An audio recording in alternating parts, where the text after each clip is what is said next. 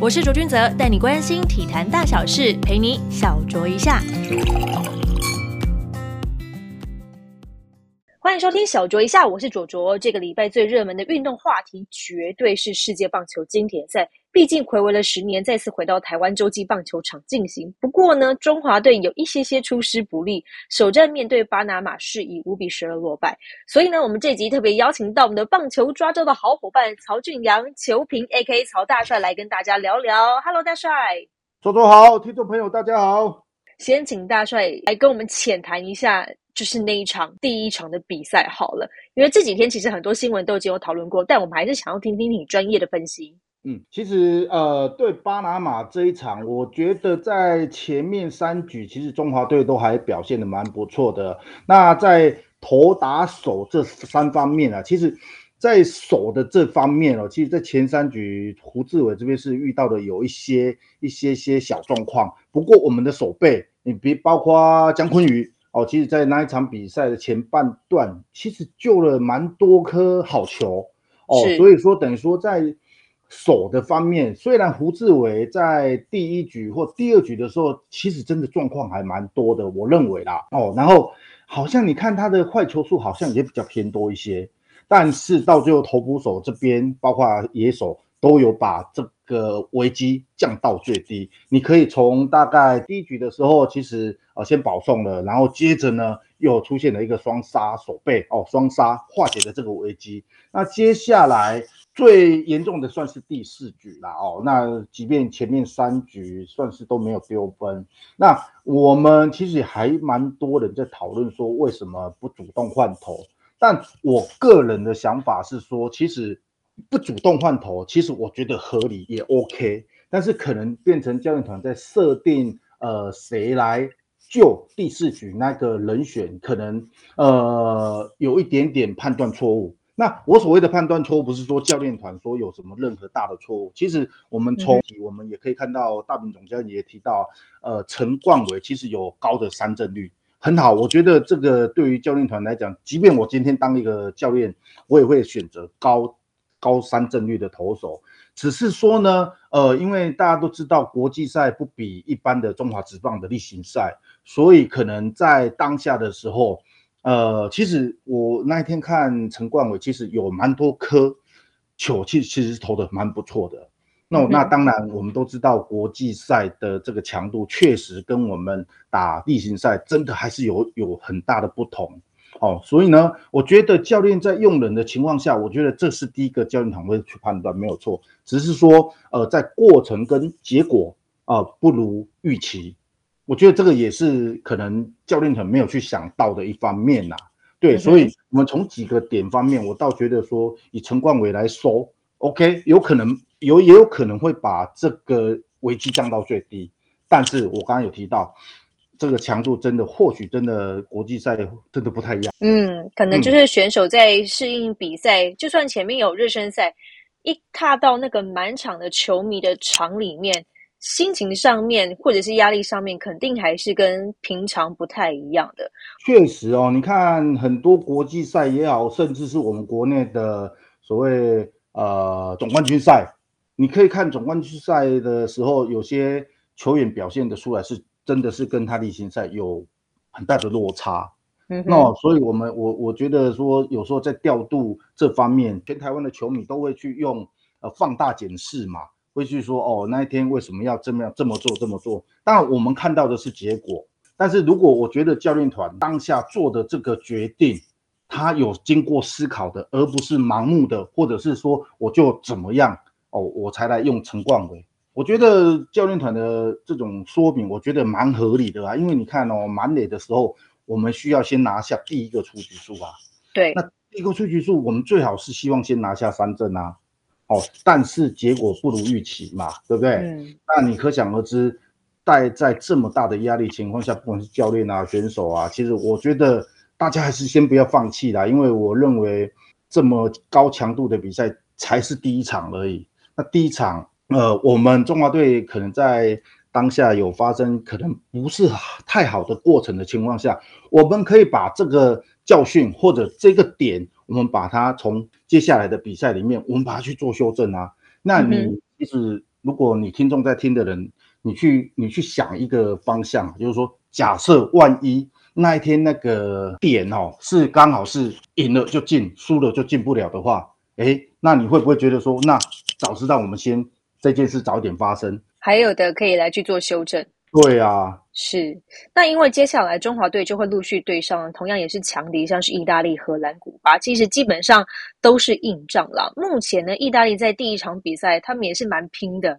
就打到了就是延长赛，以六比三是险胜了古巴。那我们就是在今天我们录音的晚间呢，中华队是会就是派出就是江少庆来先发主投。那对决我们的话呢，是对方是二十六岁的 Ryan。Castellani，他主要的球种是直球与滑球跟少量的曲球啦。像我们面对这样子的投手的话，你你觉得我们打者们应该如何应对会比较好一些？呃，目前为止，我们包括到从热身赛开始到第一场对巴拿马，我我认为我们中华队的打击这部分。真的没有太大的问题。当然，如果说就用结果论，那一天也打了十多支安打嘛，但好像十三还是十四号，对不对？我们跟对方只差一支安打而已。对，那你看用十三支安打只得下这些分数，或许你会觉得不太够。那所以说，中华队如果说势必你今天晚上想要赢意大利的话，第一个我们投手一定要能够压制得住嘛。哦，那如果你压制得住，再来看前面几场，第一场巴拿马。那过去的热身赛，如果我们都能够有效的发挥，哦，至少打个两三分。特别是如果我是这么想啦，如果我自己当投手，如果我自己的队友在前三局能够拿下一些分数，让我们中华队有领先的情况下，或许投手在这方面会比较好好应对。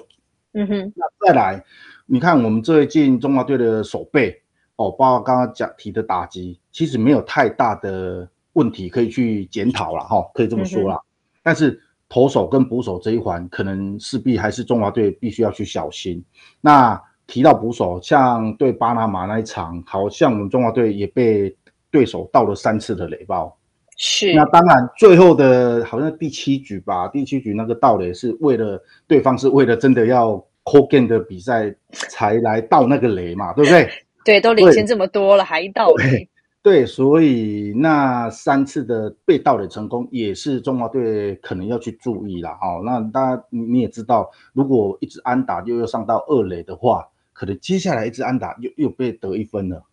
哦。所以可能呃，我常讲了哦，在国际赛中华队要打大量的分数是其实是比较少哦。那我希望说这个比较少的机会，今天给他爆发了。今天给他爆发哈，哦，对不对？前面已经压很久了，是时候应该要再串联起来了。因为我们安达数其实真的都不会比别人少，都是差在就是一点串联的部分。对，说如果在投手这方面压制得住，然后特别在前面几局又能够获得一些领先的分数，那打击呃没问题，然后串联的更好的话。当然，我们现在是算是背水一战嘛，那压力可能都压在中华队身上。那我我想啦，中华队的球员跟教练团也不要去想这件事啊，只要朝着自己的目标去前进，按照自己的节奏去发挥就好了。不然，如果你还没打，你就一直觉得说我今天必须要怎么样，我今天要赢才能够进第二轮，我觉得这个会打起来就会压力更大。嗯哼，因为其实在这一次的分组里面来看，我我自己个人认认为，我觉得我们的劲敌应该会是在三月十一号晚上要碰到的荷兰队。嗯，虽然说他们的投手战力就是有一些球评们分析可能没有像前几届这么的强，但是呢，他们的先发打线真的都蛮可怕，基本上都有大联盟的资历，而且很多经典赛，我上次去韩国采访的时候，想说，哎，怎么又是这一批人呢？对呀，又是 Zander Bogas，然后又是 Jonathan Scope，都是这些人哇！大帅你怎么看待我们中华队接下来十一号要碰上荷兰这个强敌？确实啊，你从整个阵容来看，确实我们我们中华队的阵容跟呃其他对手，不管是巴拿马也好，意大利啦，甚至我们现在讨论的荷兰队，荷兰队看起来这几名，刚刚你讲的那个 Bogas 啊，或者是 Jonathan，这个怎么念？Scope，Scope，对，对。这个其实我们在自己在看大联盟的比赛都有他们呐，可是你反观你看我们中华队的阵容，其实我们上到大联盟，今年如果现役的话，应该只有张玉成一个人嘛，对不对？没错。对，当然过去还有还有紫伟嘛，哦，那甚至胡志伟也曾经在短时间登上大联盟。但是如果就以这样的初步的阵容来看，当然我们好像稍微输了一点点。但是呢，我觉得我们中华队，不管是中华队或者其他队，其实，在这种大家互相都不了解的情况下，其实是互相都有机会哦。哦，不会说哦，今天各个球品啊，或者是呃分析出来是所谓的七三哦，或者是三七，我我觉得大概出来都是大概五五坡，最差最差就是六四嘛，对不对？所以在大家都不熟的情况下，其实我们还是有机会的。即便他们的阵容看起来是比我们好，而且目前荷兰队看起来战绩好像也还不错，而且他们的气势还是高过我们地主队。所以呢，我觉得啦，我觉得就是说，我们中华队真的要按照自己的呃这个 tempo 哦，不能因为说我前几局落后了哦，或者是我后半段领先了，我又该怎么样出牌？其实，在呃领先或者落后的情况下，教练团应该早就拟拟定一套。比如说投手要怎么压制啊？打者在后半段可能谁要带打带手？我我想这个教练团也好，选手本身也好，一定都已经有准备好了。所以呢，你说中华队胜出的几率高吗？我觉得还是有机会哦。但是话又说回来，真的是临场的临场的比赛的感觉是最重要，绝对不能差去啦。说实在，对，你看，其实如果我们真的要检讨的话，呃，第一场输巴拿马，大家都知道四坏球太多。那室外球太多的情况下，影响到接下来换上来的投手要来救火啊，这个压力是非常大哎。哦，所以说如果我们前面发生的一些可能，呃，不管可不可抗拒的压力啦，哈，或者是真的呃数据上表现上出来的这些不好的的状况，内容，对内容，我们千万不能在接下来的意大利跟荷兰里面再有发生，因为其实一场比赛九局打下来。你说打击的情况，打击你说九局通通都有状况，可以让你有机会攻击吗？不太可能啊。哦，但是如果守方我们自己在守的时候，如果有一两次我们把它守下来，关键的这个压力把它守下来的时候，搞不好我们的整个士气就就倒过来啦。哦，所以我是希望说中华队要胜出的机会还是还是有对。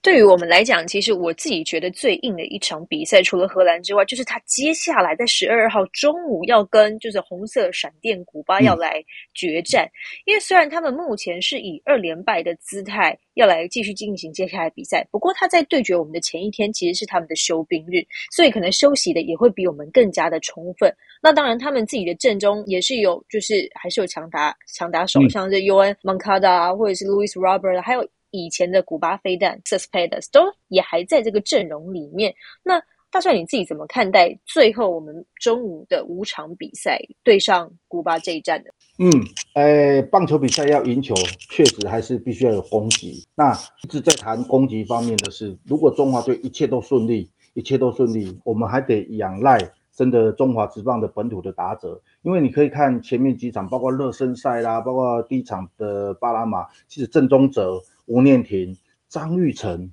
这三名旅外的球员都发挥的相当的理想。那如果能够，不管是在今晚呐，接下来的荷兰呐，甚至到现在的这个问题的最后一场的古巴，如果这三支旅外的如果能够维持现在的这个打击，那再加上其实林立还有姜昆宇，其实在第一场也都发挥的不错。那当然，如果不要一场比赛要赢，不要真的只靠这五位，就是该有战术的。该能够有推进的哦，能够都大家都互相配合，然后投手方面能够压制得住，我觉得还是有胜出。但是重点重点来了，还是投手投手这方面，因为我相信到现在为止，呃，中华队的压力还是会在投手哦，是特别先发投先先发的投手。那你看，如果今天晚上的江少庆在前面一场热身赛其实投的也不太理想，那假设今天晚上。今天晚上我们能够有效的压制意大利，然后最后有赢球的机会，结果是赢球的话，我觉得这对中华队的士气一定有很大的鼓舞作用。然后接着再来打荷兰，然后接着古巴的 古巴的这个士气大概也都没了。对不对？哦，所以我这个大方向来讲说，就当然士气很重要。那刚刚我提到那三个算是炮吧，哈，对，这三支炮其实也不容小觑啦。哦，其实，在古巴这几天，其实好像有蛮多位的这些重炮手，好像表现的好像还不是那么的理想啊。那当然不是那么的理想的情况下，但我们还是得注意哦，我们还是得注意哦，不管他当当下现在表现的如何，我觉得中华队还是要步步为营啊，对。嗯，因为我们刚刚其实一直在聊到说，其实我们打线其实就是差了一些串联的机会，但最大的焦点其实很多，不管是球评或是球迷朋友们都会放在就是投补这个搭档上面。那如果要大帅来评估一下，如果接下来这几场比赛的一些投手部分的 X 因子，你会你会觉得哪几个是这样子的角色？因为我们前面的热身赛，大帅肯定也有分析了一些，也有看过他们的表现等等。再加上，其实我们第一场对上巴拿马就已经用了九位投手，因为呢，经典赛又有用球数的限制，所以可以确定的是，胡志伟是不会再上场，但其他的选手都还有机会。嗯，中继投手，中继投手如果能够压制得住的话，呃，如果要讲中继投手，我会提到两左两右啦。嗯，左手的就是吕彦青跟。呃，陈冠宇，那右投的就是李正昌跟陈宇勋。是。那经过第一场，第一场可能多半大家都认为说，这个拆弹高手太慢上场了，太慢上场的情况，没关系，我觉得这都没关系，因为输的都都已经输了。我们接下来要了解说，啊，这几名球员我们应该放在什么时机上场？啊，比方说我们有第一场的这个经验以后。接下来，如果遇到遇到有一些危机的时候，危机的时候，我们这四名左呃两头两左两右的该什么时候上场？我觉得教练团应该可能在这个时间已经演练好了哦。所以说，可能在如果真的要赢球的话，除了打击不用说了哈，但是投手我认为会在中继投手，或许在可能比赛的中半段吧，可能五六七局，这可能会是一个关键。嗯哼，今天非常谢谢大帅特别拨空来到我们的小酌一下，跟大家分享我们最热门的经典赛的话题。我们也同时也要祝福中华队接下来的比赛是场场精彩，我们要力拼晋级了。非常感谢大帅哦，谢谢小酌一下，我们下次见喽，拜拜，拜拜。